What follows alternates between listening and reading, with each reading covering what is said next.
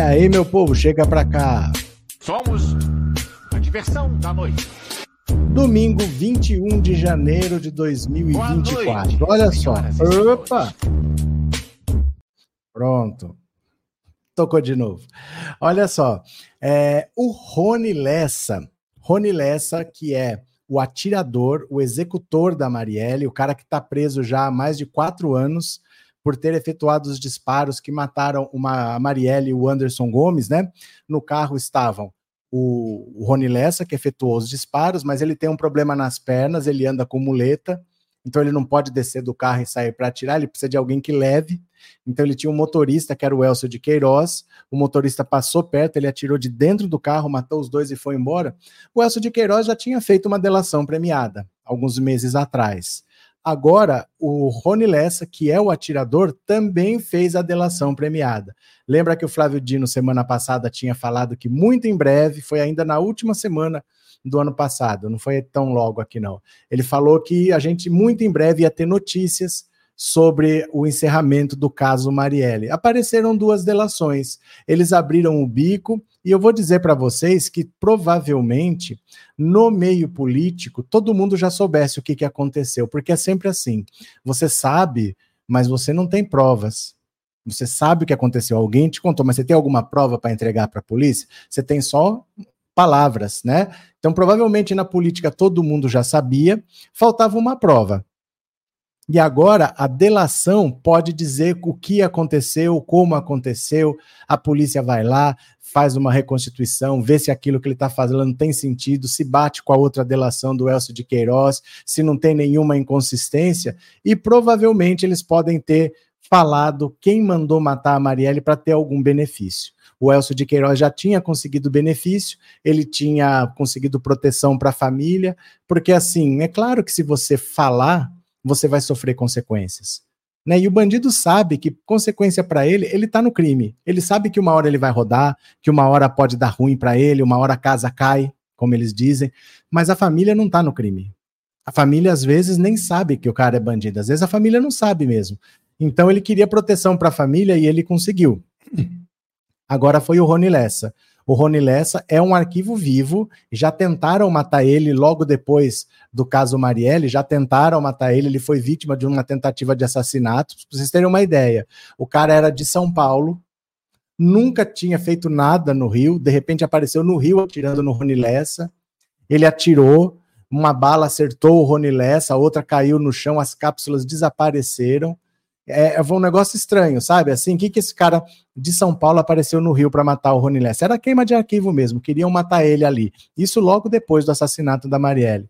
Então agora, esse Rony Lessa, ele no mínimo está querendo proteção, querendo alguma garantia, e ele fez um acordo de delação premiada. Só assim mesmo para a gente saber. Porque querer investigar um caso depois de tanto tempo, depois de cinco, seis anos, como é que eu vou achar provas? Muita gente envolvida já foi assassinada também. Umas cinco pessoas envolvidas no caso Marielle já foram assassinadas, já nem estão mais aí para contar a história. Então precisava de uma delação e os dois delataram. Nós vamos saber muito em breve quem foi o mandante do caso Marielle, hein? Até que enfim chegamos lá. Maristela, boa noite, estou aqui assistindo, muito obrigado, live sensacional, sensacionais são vocês. Ana Oliveira, boa noite, boa noite, chegamos lá. Glória, Boa noite, Barreirinhas Maranhão. Nossa, aqui do lado, Maranhão. Obrigado, bem-vinda, Glória. Quem mais? Arlete, em março faz seis anos. Faz seis anos, porque foi em 2018, né? Faz seis anos já. É muito difícil. Por isso, gente, que existe prescrição. Às vezes a gente fala, né? Poxa, mas prescrição, agora o cara não vai responder. É porque o próprio Estado percebeu que depois de um certo tempo, você não consegue mais investigar da maneira adequada. Então, como é que depois de 50 anos eu vou investigar aquele crime lá, não tem mais testemunha vivo, não tem mais nenhum registro, já se perdeu tudo. Então, os crimes com o tempo eles prescrevem porque o Estado reconhece que ele já não tem mais condição de responsabilizar ninguém de maneira adequada. Então, o tempo é muito importante, tinha que ser investigado ali.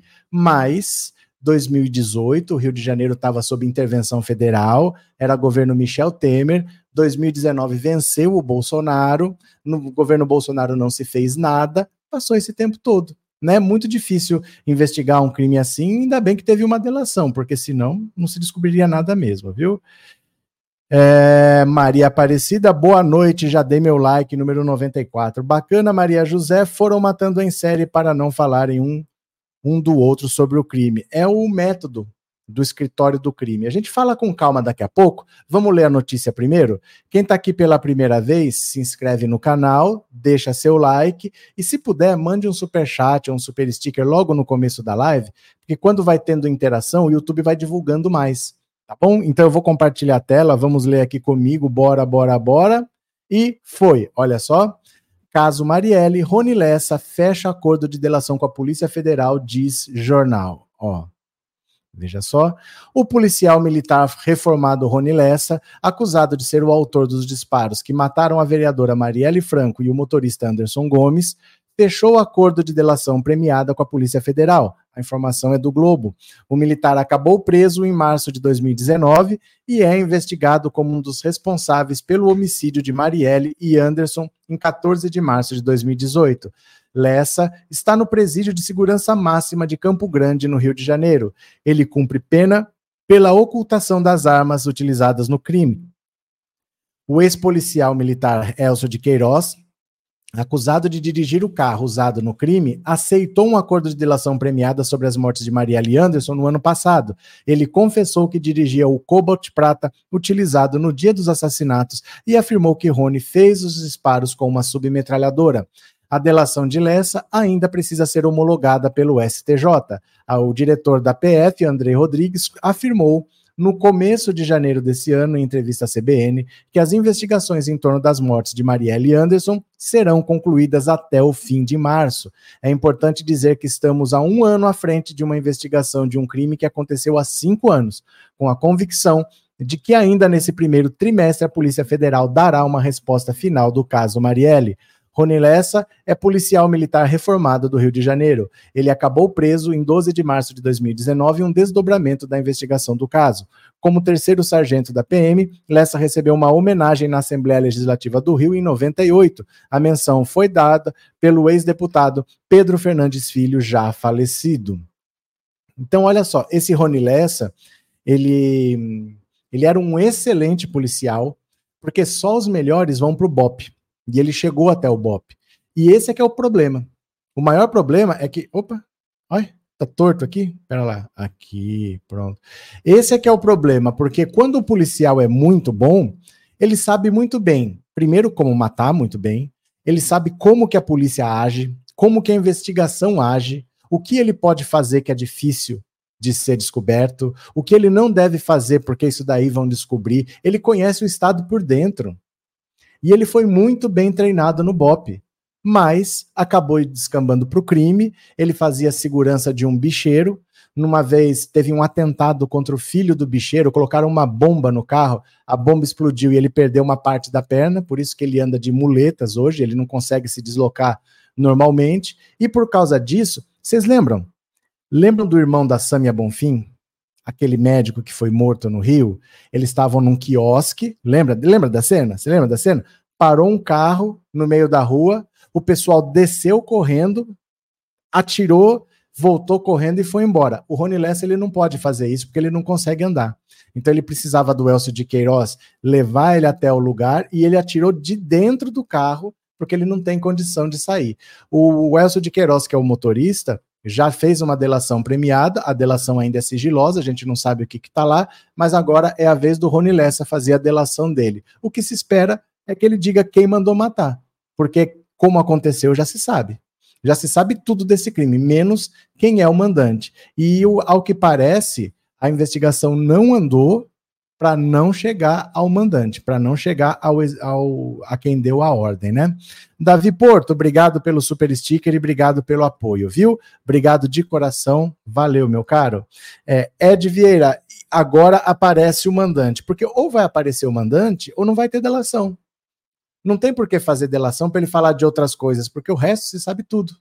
O que se quer é o nome do mandante. Então, ou ele vai falar isso, ou não tem delação. Para a Polícia Federal falar que fez um acordo de delação, é porque ele falou: olha, eu vou abrir o jogo, foi fulano, foi assim, foi assim. Bom, agora interessa, vamos fazer um acordo, vamos fazer formalmente. Então a Polícia Federal já sabe, o Ministério da Justiça já sabe, para eles terem assinado o acordo é porque ele já falou, agora isso vai ser formalizado. Quando isso é formalizado, a Polícia Federal vai atrás de comprovar o que ele falou, então isso aqui bate, isso aqui é real, a gente consegue elementos para comprovar, e aí pronto, você já tem as provas e você leva, anexa tudo no processo lá para o julgamento deles, né? É Neuza, Anne, que maravilha, adorei você colocar meu nome nela. O que, que aconteceu? Arlete, casa caindo, os bandidos pagando por seus crimes. É porque o Brasil voltou a funcionar. O Brasil estava paralisado. Gente, lá no, na Amazônia, nas terras Yanomamis, o Lula está penando para resolver aquilo lá, porque a bandidagem tomou conta. Soltar um pitbull é fácil. Prender o pitbull dá trabalho. Então, para pegar esses madeireiros, são áreas de acesso dificílimo eles têm, eles estão lá, então eles sabem que você está chegando e você está chegando, você não sabe exatamente para onde você tem que ir, né? Porque é muito amplo. Você não sabe se é para cá, se é para lá. Eles estão vendo você chegar. Eles são armados, eles estão usando como base agora a Venezuela, porque é tudo mato, né? Eles não estão nem dentro do Brasil, eles estão usando como se eles tivessem construído um aeroporto dentro da Venezuela para usar as terras Yanomamis lá, é um inferno, deixou correr, deixou correr, a bandidagem tomou conta no governo Bolsonaro, essa é que é a verdade, os bandidos faziam o que queriam, né? Hum, Jean Arlete, imagine se não tivesse perdido uma parte da perna, não sei se chega a fazer muita diferença não, viu, porque ele era um cara assim que para matar ele era bom, você vê que não fez falta, ele tinha que matar a Marielle, ele matou a Marielle e o motorista. Tinha assessora que estava do lado que não morreu, mas não fez falta, ele conseguia. É, é, complicado. O Adriano da Nóbrega era outro. O Adriano da Nóbrega era do BOP, virou também, foi trabalhar com máfia lá dos caça-níqueis, ficou o dono do escritório do crime, o chefe do escritório do crime. O Rony Lessa era do escritório do crime. Aí chegaram para Adriano da Nóbrega e falaram: Olha, temos aqui uma missão, que era matar a Marielle. Ele falou: Não vou me meter com isso é, é complicado, isso aí eu não vou me meter. Falou que não era para se meter. O Rony Lessa foi lá, pegou o dinheiro e fez. Foi mais ou menos isso. Márcia, assista o seu programa todos os dias. Obrigado, Márcia. Obrigado de coração mesmo, viu? Muito obrigado. Sônia, se nós até hoje estamos sufocados com essa espera, imagine a família da Marielle. Cadê que mais? Ronaldo, tô aqui assistindo a melhor live sobre política. Obrigado, Ronaldo. Obrigado pelas palavras, viu? Seja muito bem-vindo aí. É, boa noite. O ano 2024 vai ter muita surpresa, muitos mistérios vão ser solucionados e os bolsonaristas que cometeram crimes vão, não vão ter vida fácil. Exatamente isso, né? Cássia, se aceitaram a delação, sinal que ainda tem como conseguir provas. Não é que tem como conseguir provas. É, a delação de boca, ela não é prova. A delação é um meio de provas. Agora, prova não é assim, não é que eu vou lá e eu acho alguma coisa. Às vezes o que você fala bate com o que o outro falou, e aí eu tenho uma prova de que os dois não estão mentindo, porque se dá divergente, eu já sei que tem alguma coisa. Uma prova não é que eu vou lá e eu acho uma bala perdida ali, entendeu? Não é isso. Não é uma prova física necessariamente. Eu posso cruzar informações de um com informações do outro e ver que bate. Por exemplo, é, tudo que perguntava para o Elcio de Queiroz, ele sabia explicar. Falava, ó, o que, que é esse brilho aqui dentro do carro? Foi nessa hora que eu peguei o celular para fazer tal coisa, assim, tal. Aí você vai no celular dele, você comprova que ele fez tal coisa. Eles conseguem comprovar desse jeito, com, confrontando informações, sabe? É um trabalho muito demorado, gente. Por isso que eu falo para vocês, é minucioso, demora. Não dá para falar, ai, por que, que não aconteceu? Não é fácil. Não era para 16 anos, obviamente não. Mas a gente tem que ter paciência. Agora é o Ministério da Justiça do Flávio Dino que está investigando. A gente tem que confiar que é um trabalho sério, né? Eles vão chegar lá, eles vão chegar lá.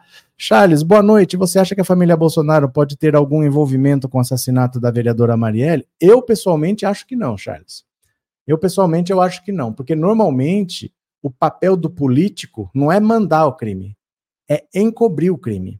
Normalmente é assim, o miliciano ele se encarrega de alguns crimes. Ele vende gatonete, ele se meteu com tráfico também, ele controla uma certa região. De vez em quando ele vai matar alguém. De vez em quando ele mata alguém. E aí ele precisa que esse processo não ande. Ele não pode ir para a justiça. Ele quer que esse processo, que nem o caso da Marielle, fique lá cinco, seis anos parado. Então, para que, que serve o político? O político conhece gente no Ministério Público, conhece juiz, conhece alguém no STJ tal, e consegue segurar as coisas.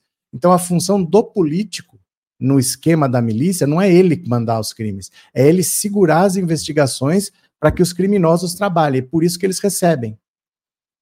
Então a parte do político é dar costas quentes. Normalmente é isso. Agora, pode ter sido um outro político que mandou também, né? Não quer dizer que nenhum político comete crime, mas o político metido com milícia, ele normalmente ele não é o autor do crime, ele é o cara que encobre o crime, né?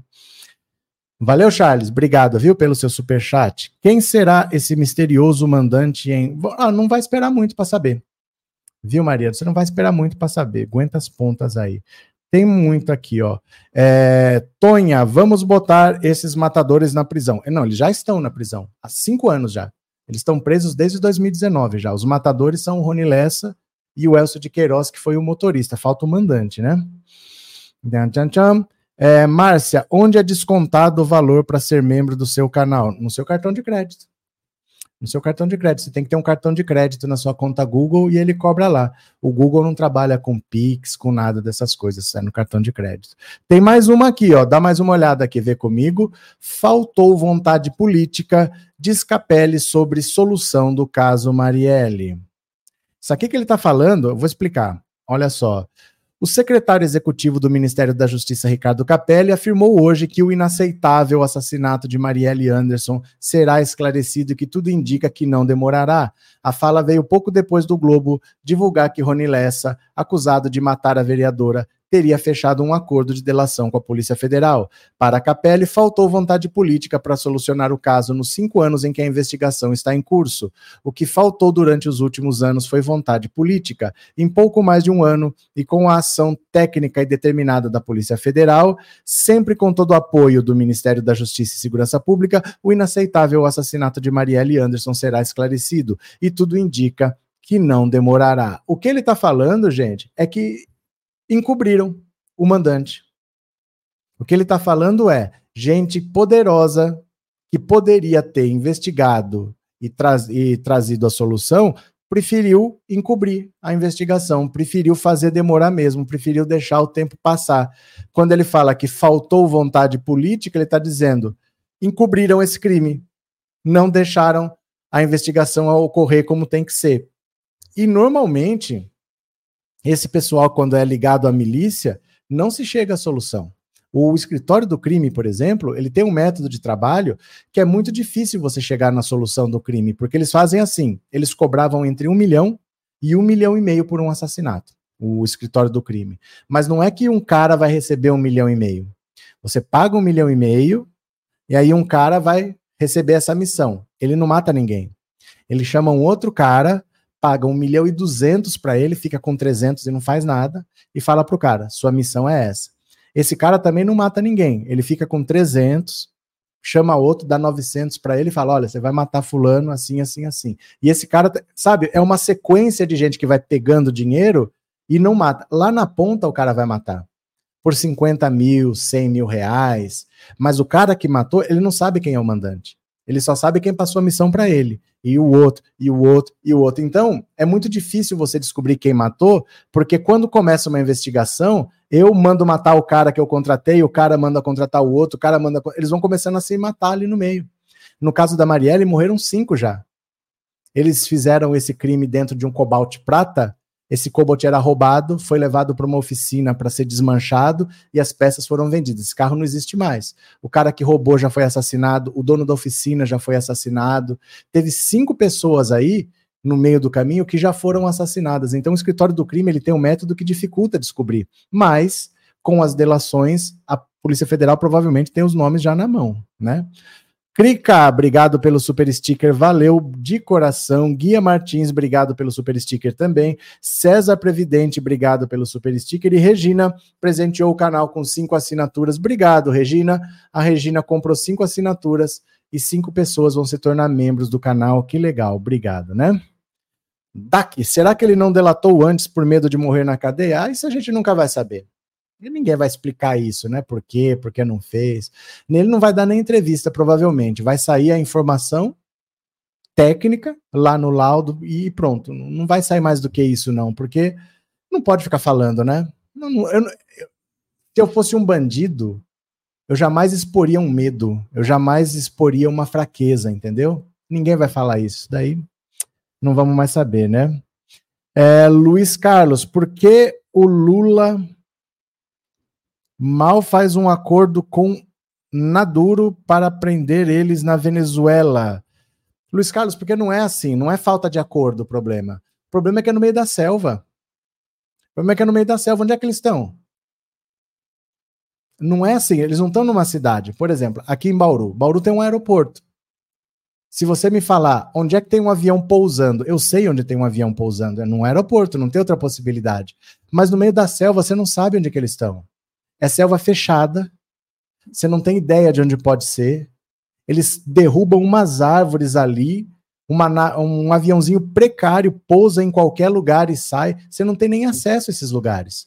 Eles conseguem pousar ali porque são aviões precários com um piloto maluco que pousa em qualquer lugar sem condição. Um piloto treinado numa aeronave boa nem vai conseguir pousar ali. Você não tem acesso a esses lugares. E você chega lá, eles, puf, eles somem para o meio do mato, você não acha. É mata fechada. É mata fechada, você não acha mais. Aí a Polícia Federal às vezes chega, pousa, vai lá, põe fogo, destrói o acampamento. Dali a pouco eles estão com mais coisas assim. É, não, é, não é simples, não. Ali é, é mata fechada, no meio da Amazônia, viu? É, Fábio, depois de seis anos não existem mais provas, isso não vai. tá bom, Fábio. É, e a história do porteiro? Não sei.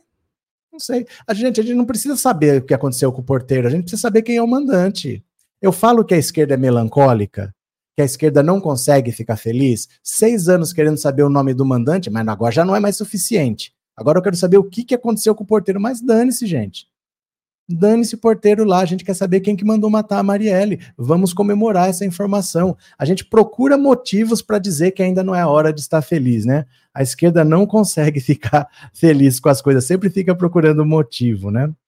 Ah, já, já. Vini que sem anistia para os golpistas bolsonaristas. Cris, pois eu acredito que a família também queria a morte da Marielle. Não, querer a morte é uma coisa, ser mandante de um crime é outro, né? É, são coisas diferentes. Regina, esse aqui é, é o mesmo? É o mesmo. Então, já li. Obrigado, Regina, de coração. Carl Silva, aqui na minha cidade, a igreja Ministério de Belém gastou uns 2 milhões na reforma da igreja. Isso deveria ser investigado. É só denunciar. É só denunciar. Vai no Ministério Público e denuncia. Mas você tem que ter algum indício. Você tem que ter algum indício. Você tem algum indício de que é alguma coisa ilícita ou você só acha? Você tem que ter algum indício. O Ministério Público investiga. Mactube, quem mandou matar a Marielle? Você vai saber até o final de março, é o prazo. A gente já está em fevereiro, provavelmente, praticamente, né? Valmir, aquela história do porteiro ficou mal contada, mas dane-se, gente. Chegamos no chegamos no mandante, era isso que a gente queria. O resto, depois a gente vai vendo. Depois a gente vai vendo. A gente quer saber quem mandou matar a Marielle, né? Uh, Rosa, Raul Jungmann, ministro do Temer, fez declarações na época que seria difícil investigar. Difícil toda investigação é, né? Tem que trabalhar, é o trabalho deles, vai fazer aqui. Pronto, bora para mais uma. Vou compartilhar a tela, vem aqui comigo e foi. Bolsonaristas temem que Moraes mire três deputados após Jordi. Olha o medo batendo na porta. Olha os bolsonaristas com medo aqui, ó. Ó, ó. Mesmo com recesso na Câmara e no Senado, a operação que alvejou Carlos Jordi, líder da oposição, virou o principal assunto na política nacional. Em conversas na sede do PL por chamadas de aplicativos de celular, bolsonaristas externaram o temor de que Alexandre de Moraes determine novas operações contra mais três deputados que estariam na mira de tiro do ministro. Adivinha quem? Adivinha quem? Adivinha quem? KKKK Carla Zambelli.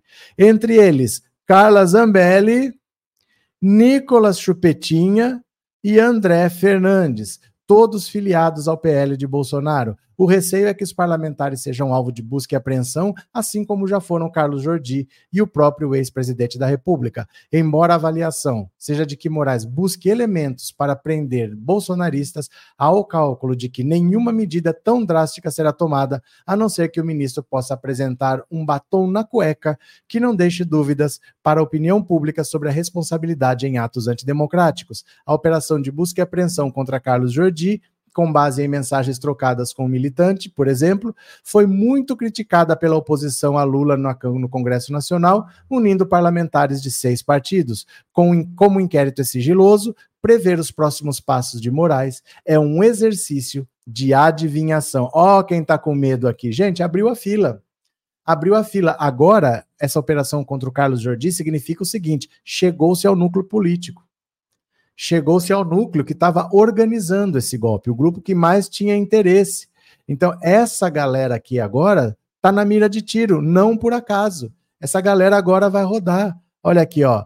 O Carla Zambelli, Nicolas Ochupetinha e. A, como é que chama o nome dele? Esqueci. É o André Fernandes. André Fernandes aqui, ó. André Fernandes, Carla Zambelli e Nicolas Chupetinha. Agora estão todos na reta, porque eles sabem o que eles fizeram, eles sabem que tem provas e eles sabem que chegou no núcleo político. Então não vai ficar por isso mesmo. Agora eles estão desesperados e eu acho é muito pouco, viu? Eles têm motivos para ter medo, eles sabem o que eles fizeram, guia. César Previdente, obrigado, viu? Obrigado pela assinatura. Mais alguém vai se tornar membro do canal, que legal. Agora, seguinte, né?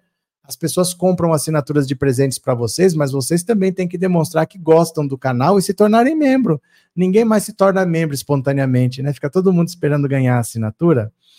É, Cris, Aline, sempre um moderador oculta ele, aí depois vem outro e libera, não entendo. Márcio Flora e Fauna, eu acho que vai ser divulgado tudo antes do Capelli deixar o cargo. Capelli já praticamente deixou o cargo. Capelli já deixou. O Lewandowski é, vai ser nomeado oficialmente amanhã. Ele assume o cargo em 1 de fevereiro, se não me engano, mas já é dia 21 hoje, né? Daqui 10 dias. E ele já não é mais parte da equipe da, da Justiça. Ele está só até hoje, amanhã, depois. A previsão é para o final de março, que sai o nome. Previsão para o final de março, viu? Cadê? É, Paulo Barbosa, eles queriam pressão do Lira ao STF. Eles quem? Esses três? Cíntia, boa noite, família de pensadores, e obrigado a todos que contribuíram para ele continue com esse magnífico trabalho. Eu que agradeço, Cíntia. Obrigado de coração, obrigado pelas palavras, viu? Muito obrigado. Sônia Maria, obrigado pelo super sticker, valeu. Vamos continuar aqui. Cadê vocês? Pronto. Swami Hagaman, professor, ajuda muito, instrui a gente de maneira fácil. A gente vai conversando, vamos batendo papo, né? Maria Aparecida, a filha está andando, tô só esperando, muito feliz. Seninha, eles sabem que a PF sabe, por isso o desespero. A PF agora é outra. O Bolsonaro, quando a investigação chegava nele, ele trocava o delegado. A PF não andava. Depois ele trocou o Sérgio Moro pelo Anderson Torres lá, aí que não andava mesmo, aí não precisava ele fazer mais nada. Só que trocou tudo trocou o PGR, trocou a Polícia Federal, trocou o ministro da Justiça, agora a coisa fica feia, viu? Uh, Clóvis, professor, cometem crime e culpam o Lula quando é uma questão de justiça. Não importa. Olha, o bolsonarismo vive do que a gente fala deles. Não dá importância, deixa para lá. Deixa para lá, não se preocupe com isso não, porque eles não vão mudar, entendeu? Eles não gostam do Lula, eles nunca vão gostar, eles vão continuar mentindo. Deixa lá. Não esquenta a cabeça, não.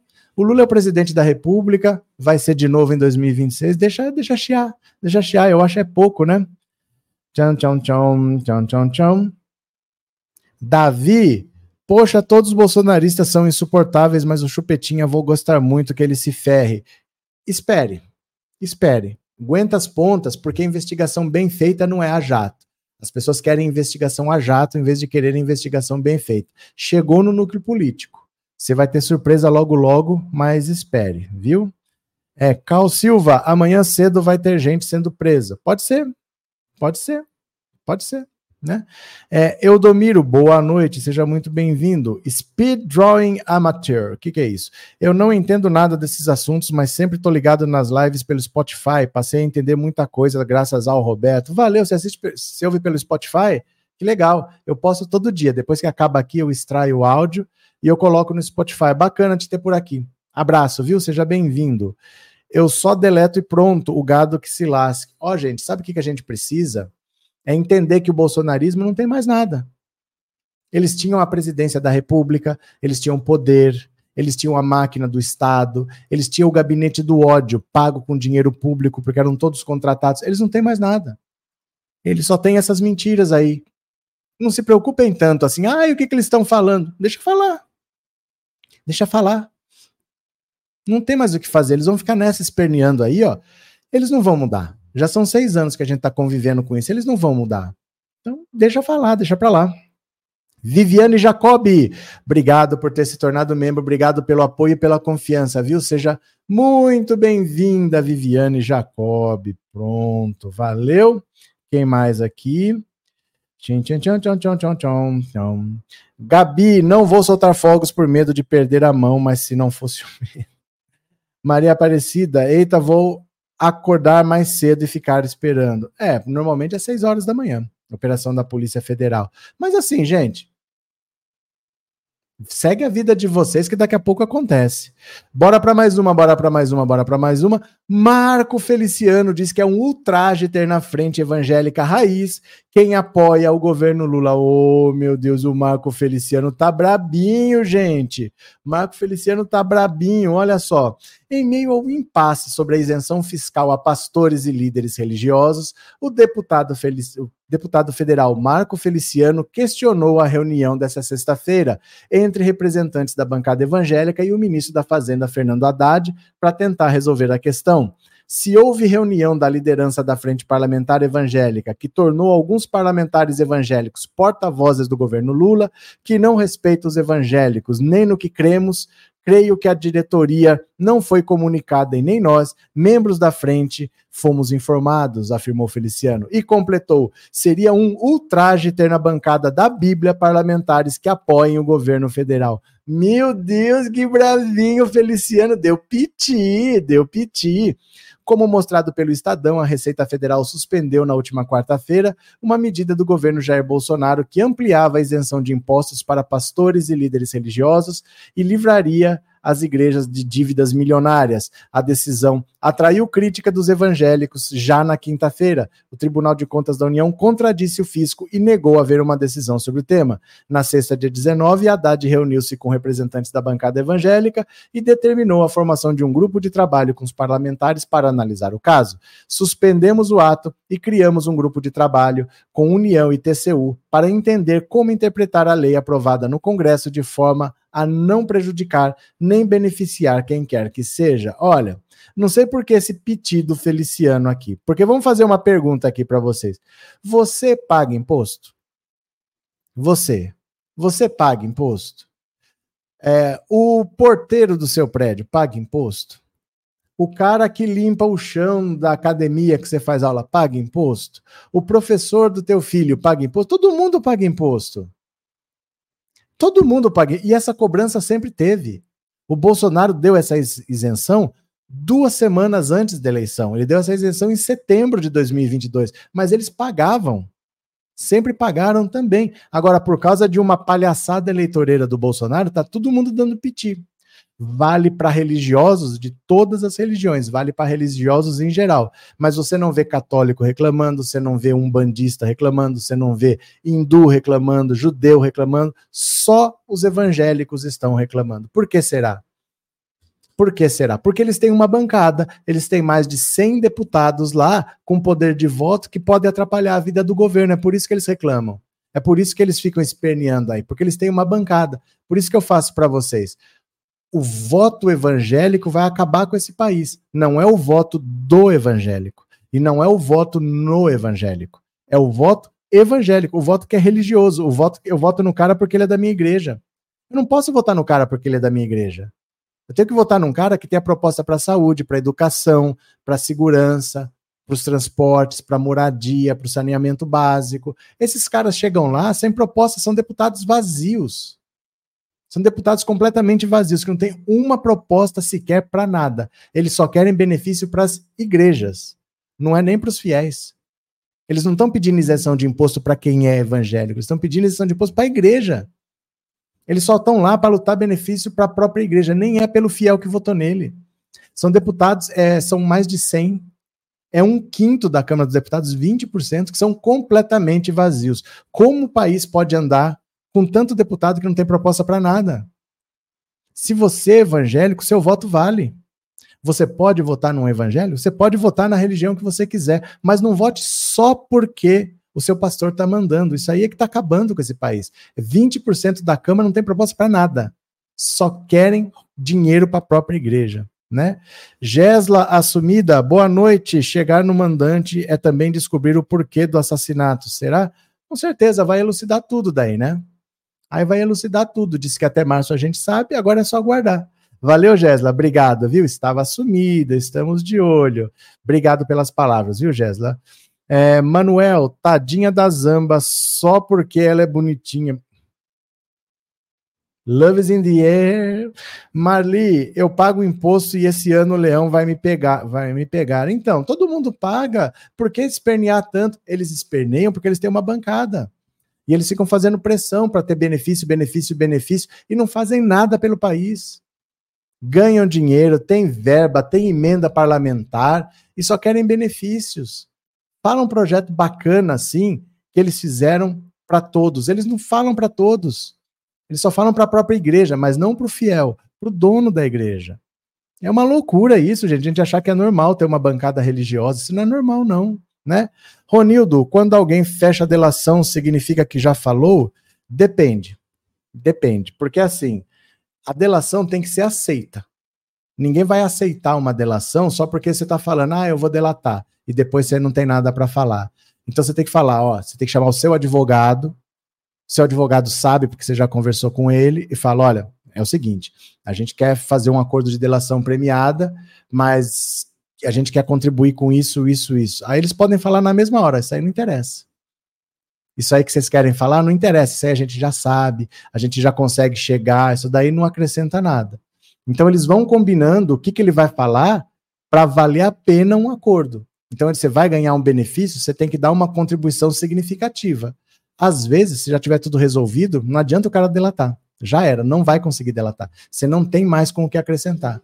Então, eles, eles têm que falar para negociar um benefício. Ninguém vai dar um benefício sem saber o que você tem para falar. Então, você fala o que, você quer falar, aí ele vai ver se aquilo lá ajuda, se aquilo é útil para a investigação e faz um acordo. Aí você fala, indica onde estão as provas, eles vão atrás das provas, confirmam tudo o que você falou e depois que isso tudo é feito, vai para a homologação. E aí tá feito a, a, delação. Você entendeu como é, Ronildo? Abraço, viu? Obrigado pelo super chat. Valeu. É, cadê vocês aqui? Cadê, cadê? Antônio Isidoro, Isidório. Parece que o porteiro sumiu, não vi falar mais. Gente, esquece o porteiro deixa para lá o porteiro. Eu tô falando que a esquerda procura motivo para não ficar feliz. Márcio Florifauna, se for o Flávio o mandante do crime da Marielle, ele será preso. Mas o C não existe. Espera até março. O C não existe. Espera, nós vamos saber. O C não existe. Aguenta as pontas. Celiomar, a Universidade Brasileira vai ter que criar uma nova profissão como ser um pastor honesto.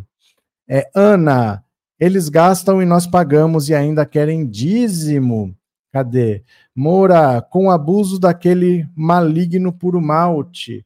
Rosa, boa noite, bancada evangélica não deveria existir cada macaco no seu galho. Não, é, é uma coisa que atrapalha muito mais do que as pessoas pensam, porque é 20% da Câmara são deputados vazios, eles não têm proposta para nada. Quando o Bolsonaro aprovou uma anistia, um perdão de 1,1 bilhão de dívida, era projeto do deputado Davi Soares filho do R.R. Soares. Ele só tem projeto para isso. Benefícios para eles mesmos. Só que eles votam. Só que eles votam. Então, se o governo não faz o que eles querem, eles vão lá e votam contra o governo. Então, eles estão se fechando. Ó, isso está começando a acontecer nos clubes de futebol também. As torcidas vão ficando sócias do clube, passam a ter direito a voto, dependendo do clube, né? tem sócio, tem clube que o, o, sócio não vota, quem vota é conselheiro, mas quando o sócio vota, eles compram o título, se tornam sócios e começam a mandar na política do clube. É o que eles estão fazendo. Eles estão colocando pastores na política e estão começando a mandar na política. Só que se eles tivessem projetos para o Brasil, não era nada. Eles só têm benefícios para a própria igreja. Se eles tivessem projetos, não tem problema, né? Você concorda ou não concorda com o projeto, mas é só interesse pessoal que tem nisso, né?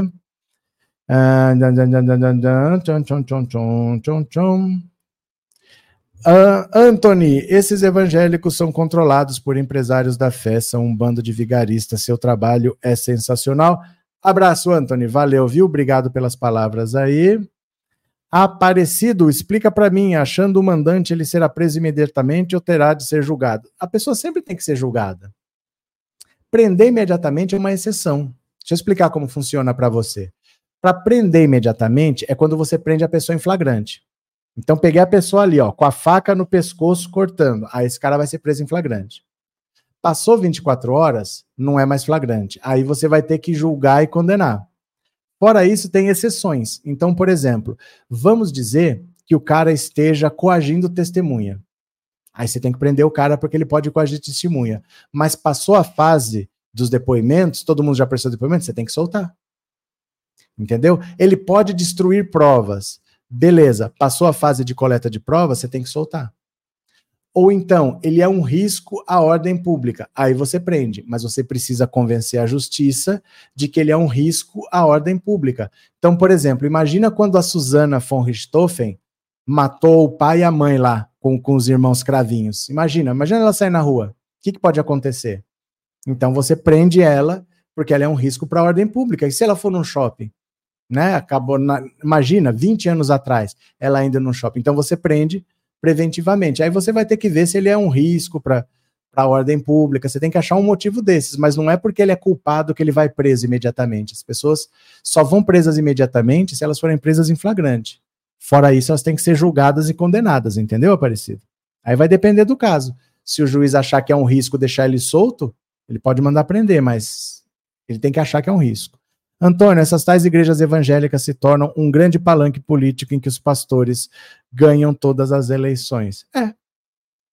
O brasileiro precisa entender.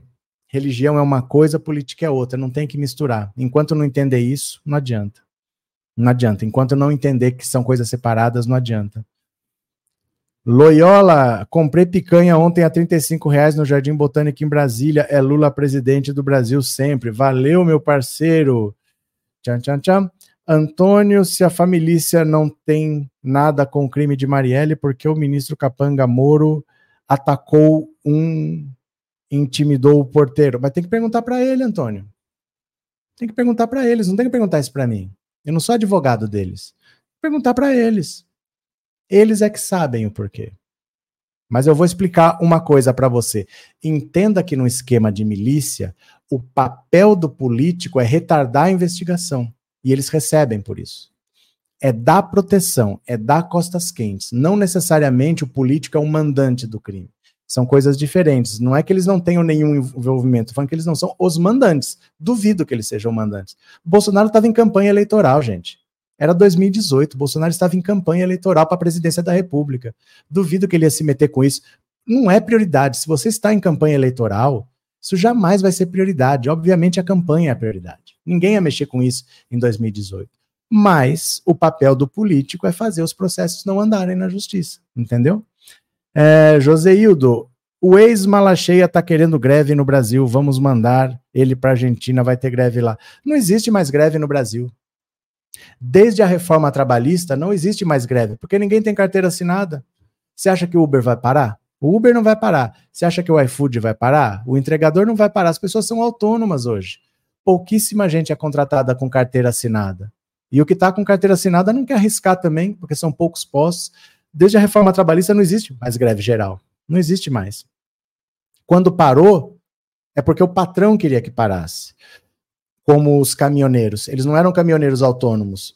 Era o patrão, dono de uma transportadora, que estava mandando parar. Então não era trabalhador fazendo greve exatamente, né? Edson, uma dúzia de banana para eles, nunca trabalhou. Eles quem? Eles quem? Quem mais? Deixa eu ver. Djalma, professor, o bolsonarista é sinônimo de quadrilha. Sim, é tudo bandido, gente. O, o Queiroz tem uns 10 BOs nas costas. O Adriano da Nóbrega tinha 20. O Adriano da Nóbrega estava preso por assassinato. O Bolsonaro mandou o Flávio dar uma medalha para ele. Ele não pôde receber porque ele estava preso. A medalha foi entregue dentro da cela. Eles deram uma medalha para o Adriano da Nóbrega preso por assassinato dentro da cela. E o Bolsonaro foi defender o Adriano da Nóbrega em Brasília. Eles são metidos com bandidagem. O que é diferente de ser o mandante de um assassinato. Porque o papel do político nesse esquema de milícia é, é atrapalhar as investigações, é fazer o crime ficar em suspenso lá, né? Hum, pronto, vamos ler mais uma aqui? Vamos ler mais uma, vem aqui comigo. A mágoa sem fim do ex-ministro Weintraub em relação a Bolsonaro, ó. Olha só. Olha o Weintraub aqui, o homem que escrevia impressionante com C, ó. Que beleza. Champanhe bastante grande, né? Já vemos que não está sobrando muito dinheiro, não. Menor que a taça, champanhe dele. O ex-ministro da Educação do governo Bolsonaro, Abraham Weintraub, tem publicado nas redes sociais uma espécie de contagem regressiva para a prisão do ex-presidente, alvo de uma série de investigações que correm no Supremo. Weintraub dedica seu tempo também produzindo vídeos para o seu canal no YouTube, nos quais se aventura em fazer análises que prevêem a prisão do antigo chefe, de militares e de outros ex-aliados bolsonaristas. Em menos de 72 horas, Cafetão estará na jaula. Já estou pronto para as comemorações, escreveu o ex-ministro em alusão a Bolsonaro, numa mensagem que aparece com uma taça de espumante nas mãos. Bolsonaro será preso, será agora. E você, bolsoleprista? O que é um bolsoleprista? É, antes de escrever bobagem, escute meus argumentos. Weintraub foi ministro da Educação até junho de 2020. O motivo de sua saída do governo teria sido o fato de ter pedido a prisão de ministros do Supremo durante uma reunião num período em que o embate entre o judiciário e o governo Bolsonaro começava a ficar mais tenso. Ele saiu do Ministério da Educação e assumiu um cargo na direção do Banco Mundial. Em 2022, Weintraub deixou o banco para se dedicar a um projeto pessoal de disputar o governo de São Paulo, contava em ter o apoio do ex-presidente e dos bolsonaristas, o que não aconteceu. Desistiu desse plano pouco tempo depois. Ó, esse aqui é outro que virou igual o Alexandre Frota, que é um bolsonarista que está só esperando a desgraça do Bolsonaro. É sempre assim. Quando o barco vai afundar, os ratos são os primeiros que fogem. O Weintraub estava do lado de lá, agora ele quer ver a desgraça do Bolsonaro para dar risada. Gente, lembrem-se disso quando vocês falarem que a esquerda tem que se unir. Olha o que é a direita. Olha o que é a direita. A direita é muito pior, muito pior. É que todo mundo de mão dada, em harmonia, nunca vai acontecer.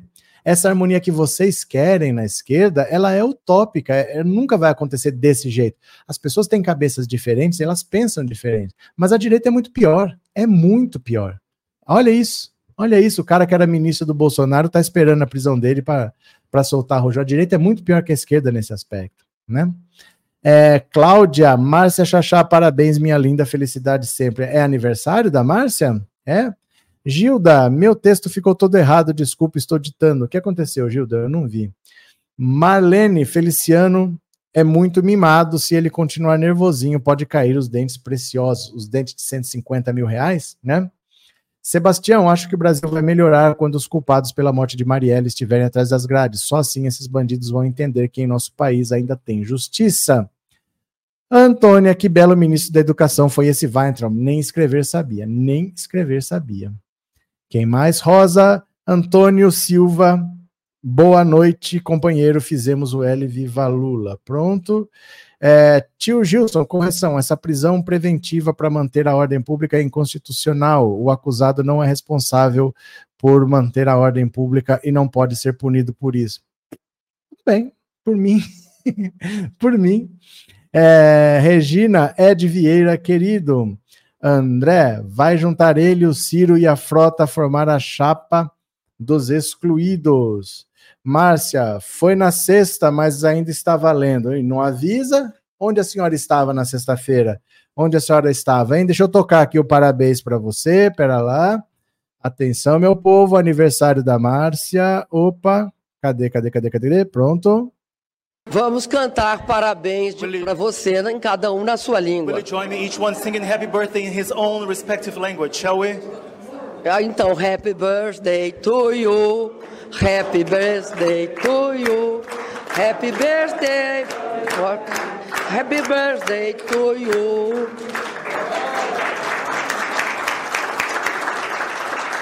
Aê!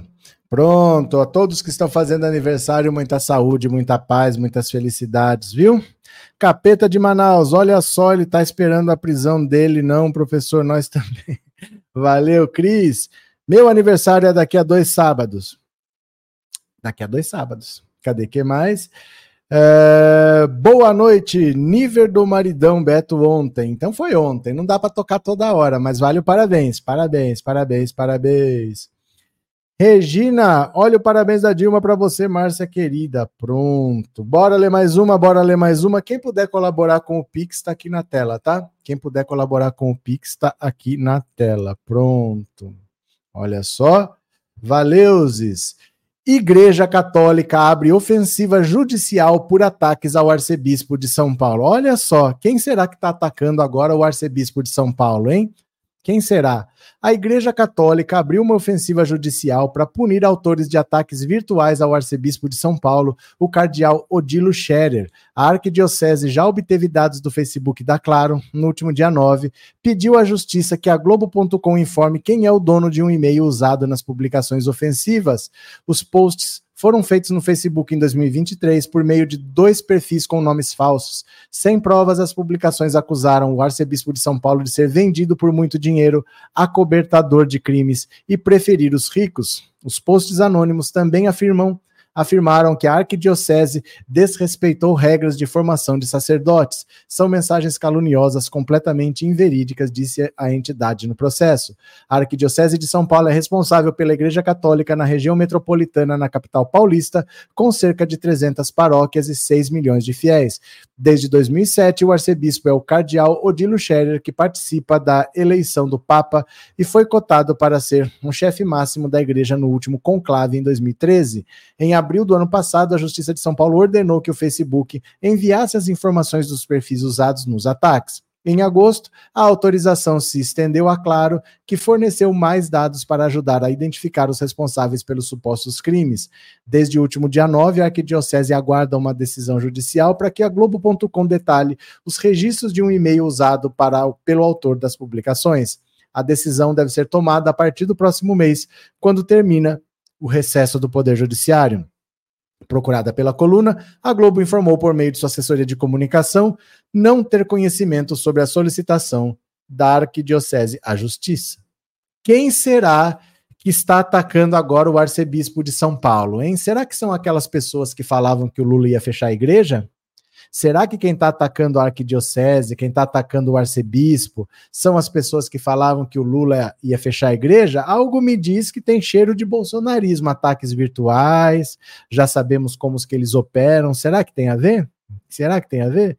Uh, tchau, Elaine, fake news veio para destruir pessoas do bem. Falta lei.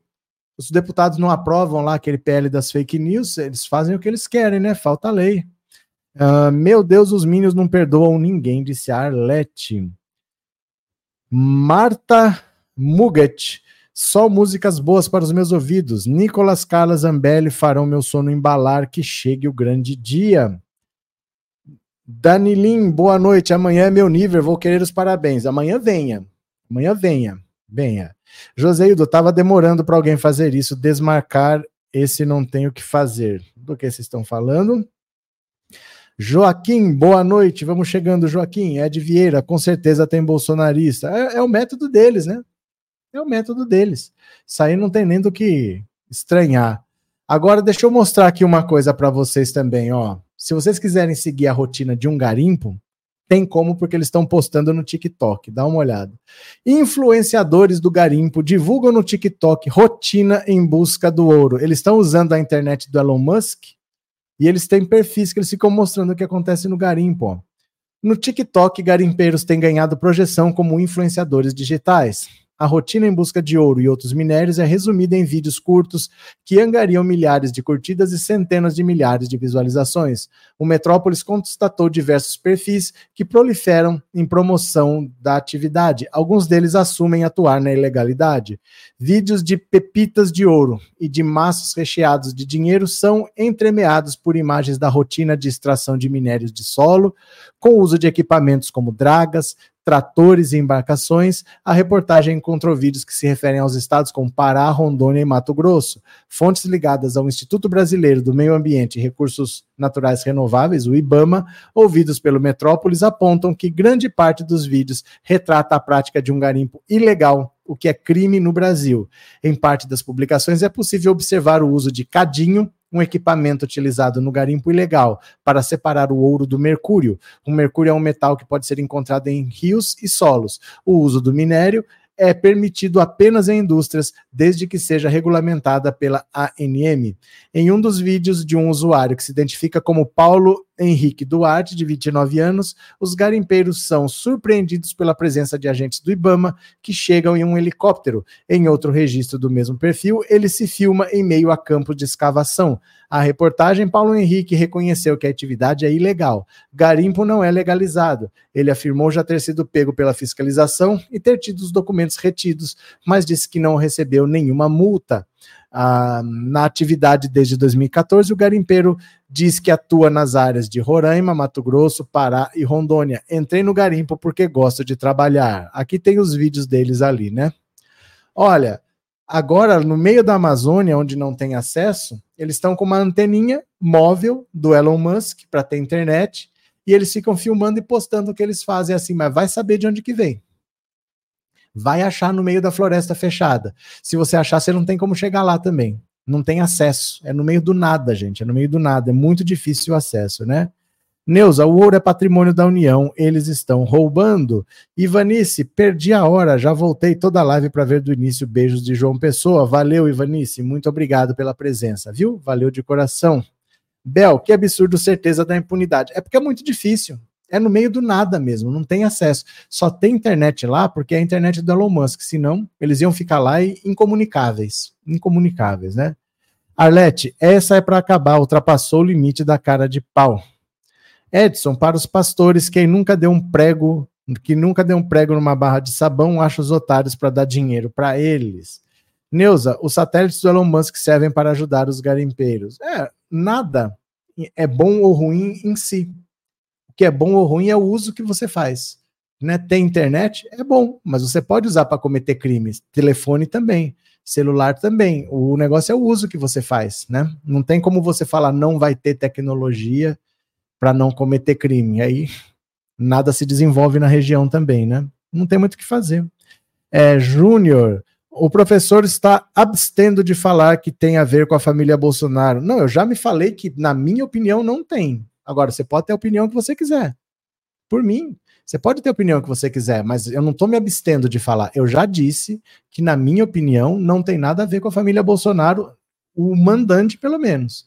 Mas a investigação existe para isso, meu cara. É só esperar agora, né? É, Henrique, professor, o senhor errou, disse que esse caso não tinha mais jeito, abraço. Ei, Henrique, chega atrasado, né? Chega atrasado. O que eu disse é: essa investigação dificilmente vai dar em alguma coisa, porque depois de cinco, seis anos não tem como a investigação achar. Mas deixa eu te contar, Henrique, houve uma delação. É óbvio que se alguém chegar e contar, você descobre, né, Henrique? Não é que a investigação descobriu, a investigação não descobriu nada, o, o assassino contou. Você entende a diferença de eu falar assim, ó, eu vou descobrir quem matou e alguém chegar para mim e contar? É diferente. Óbvio que se alguém contar, você descobre qualquer coisa, né? Se alguém te contar qual é a origem da vida, você vai saber, mas vai descobrir sozinho. O que eu falei é que uma investigação dificilmente ia dar em alguma coisa. E não foi a investigação que descobriu, né? Quem descobriu foi, foi uma delação que contou. É um pouco diferente, ou não é, Henrique? Agora responde aqui se é a mesma coisa ou não é. O Wallace chega atrasado. Anne, que ela fique calminha porque ela afrontou demais por hoje. O que, que aconteceu? Lindalva, provavelmente esse mandante já morreu ou está preso, senão eles não iam divulgar a decisão do caso. Mas não tem nada a ver uma coisa com a outra, não é mais o bolsonarismo. Não é mais o bolsonarismo. Agora, se for culpado, vai pagar. Seja quem for, eles não vão deixar de divulgar porque o cara está vivo. Agora não tem mais essa conveniência. Só que eu só acho que deve ser outra coisa. Eu não acho que tenha ligação com a família Bolsonaro. Só isso. Eu não acho que eles sejam mandantes.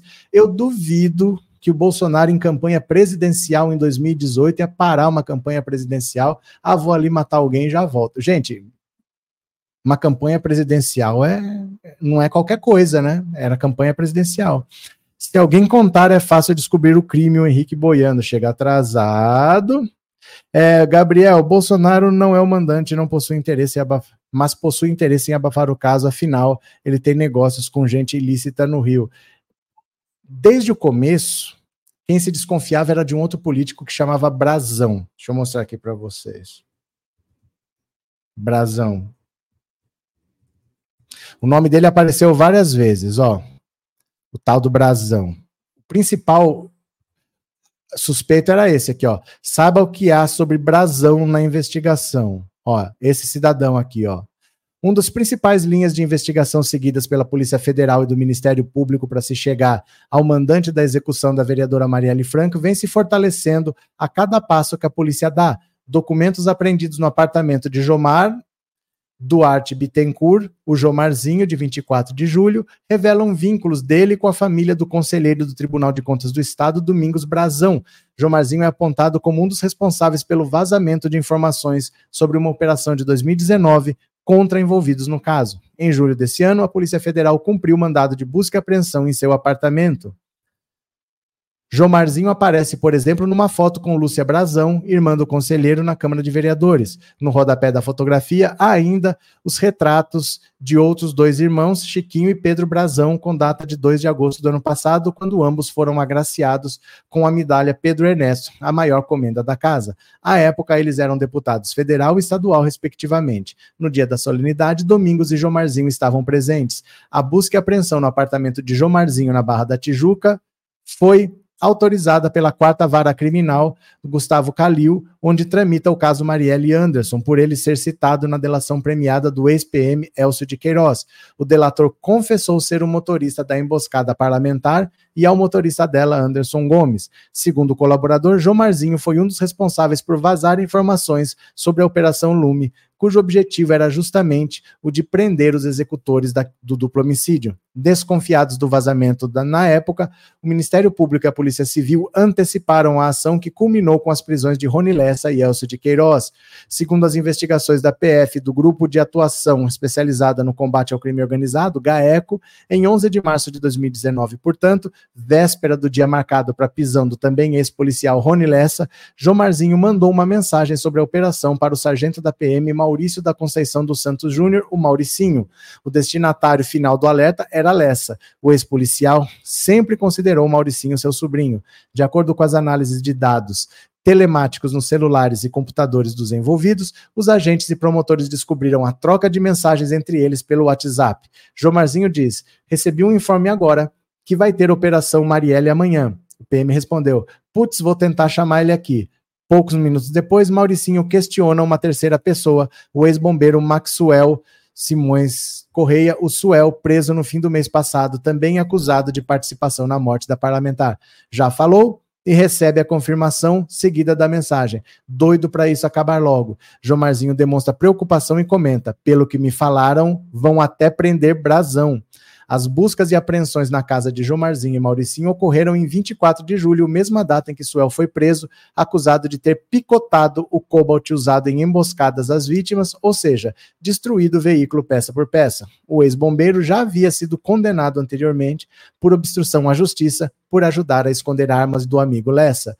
Edmilson da Silva Oliveira, Macalé, sargento reformado da PM, apontado na delação premiada do ex-PM Elcio de Queiroz como a pessoa que contratou o também ex-policial militar Rony Lessa para executar a parlamentar, é um dos listados no relatório da CPI das milícias. Elcio assim como o compadre Lessa, são réus no homicídio de Marielle e Anderson. No documento produzido em 2008, Macalé é apontado como integrante da milícia que atua em Oswaldo Cruz, na Zona Norte, reduto do então deputado Domingos Brazão e do vereador Chiquinho Brazão, que são irmãos. Macalé foi assassinado em 2021 em Campo Grande. As ligações com a família Brazão não param por aí. Os agentes da PF e os promotores do GAECO encontraram ainda no apartamento de João Marzinho um crachá dele lotado na vice-presidência da companhia Companhia Estadual de Habitação do Estado do Rio. O órgão, segundo fontes do Estado, é feudo de três políticos, entre eles Domingos Brazão. O suposto afiliado do conselheiro trabalhou de novembro de 2020 até julho de 2021, gestão de Roberto Peçanha Fernandes, como diretor-presidente da SEAB, outro apadrinhado de Domingos, Domingos Brazão. Aliás, Peçanha concedeu uma gratidão, uma gratificação de encargos especiais a Jomarzinho de 1170,58, conforme portaria assinada em 11 de junho de 2021, além dos pagamentos pelo cargo de confiança e o próprio salário como assessor da diretoria. O documento também foi apreendido na casa dele, assim como três celulares de última geração e cinco fotos do evento da medalha Pedro Ernesto. O vínculo de Peçanha com os Brasão chegou a ser noticiado pelo RJTV em dezembro do ano passado, num suposto esquema que ficou conhecido como Farra do Asfalto. Na época, é, na época, ele estava como diretor de obras e conservação regional do Departamento de Estradas e Rodagem. O MP do Rio instaurou um procedimento investigatório para apurar irregularidades na compra de concreto pelo DR. Os contratos entre o Estado e a empresa, num valor de 50 milhões, indicavam que o concreto era para tapar buracos, mas a denúncia informava que não houve estudo e o material era jogado em várias ruas. O, o gestor do contrato era Peçanha e já havia pago 8 milhões. Então, olha só. Esse cara, desde o começo aqui, ó, ele é apontado como um possível mandante do crime. A família Bolsonaro nunca foi investigada nisso daí. Não, não tem investigação contra a família Bolsonaro nesse caso. Quem é investigado é esse cara aqui, esse Domingos Brazão. Pode até ser que não seja ele, mas sempre teve em torno dele a investigação e ficou parada por muito tempo, não avançou. Ele, desde que aconteceu o caso, suspeitava que podia ser. Mas a família Bolsonaro não é nem investigada nesse caso. Não é investigada, né? Uhum. Sandra, obrigado pelo super sticker. Valeu, Sandra, muito obrigado. Henrique, professor, quando o Bolsonaro estará na casa mais vigiada do Brasil? Abraço, não aguento mais ver esse canalha botando pilha no gado com tanta groselha. Bolsonaro preso, Jair Messias na cadeia. Henrique, ele não tá botando pilha no gado. Ele não bota pilha no gado, ele não fala nada. Ele não dá declaração, ele não dá entrevista. Você tá com um fantasma na sua cabeça. Ele bota a Michele para falar, os deputados, mas ele mesmo ele não fala, ele não dá motivo. Ele não dá motivo porque ele sabe que a situação jurídica dele é grave. Ele tá quieto. Você não viu entrevistas dele recentemente assim?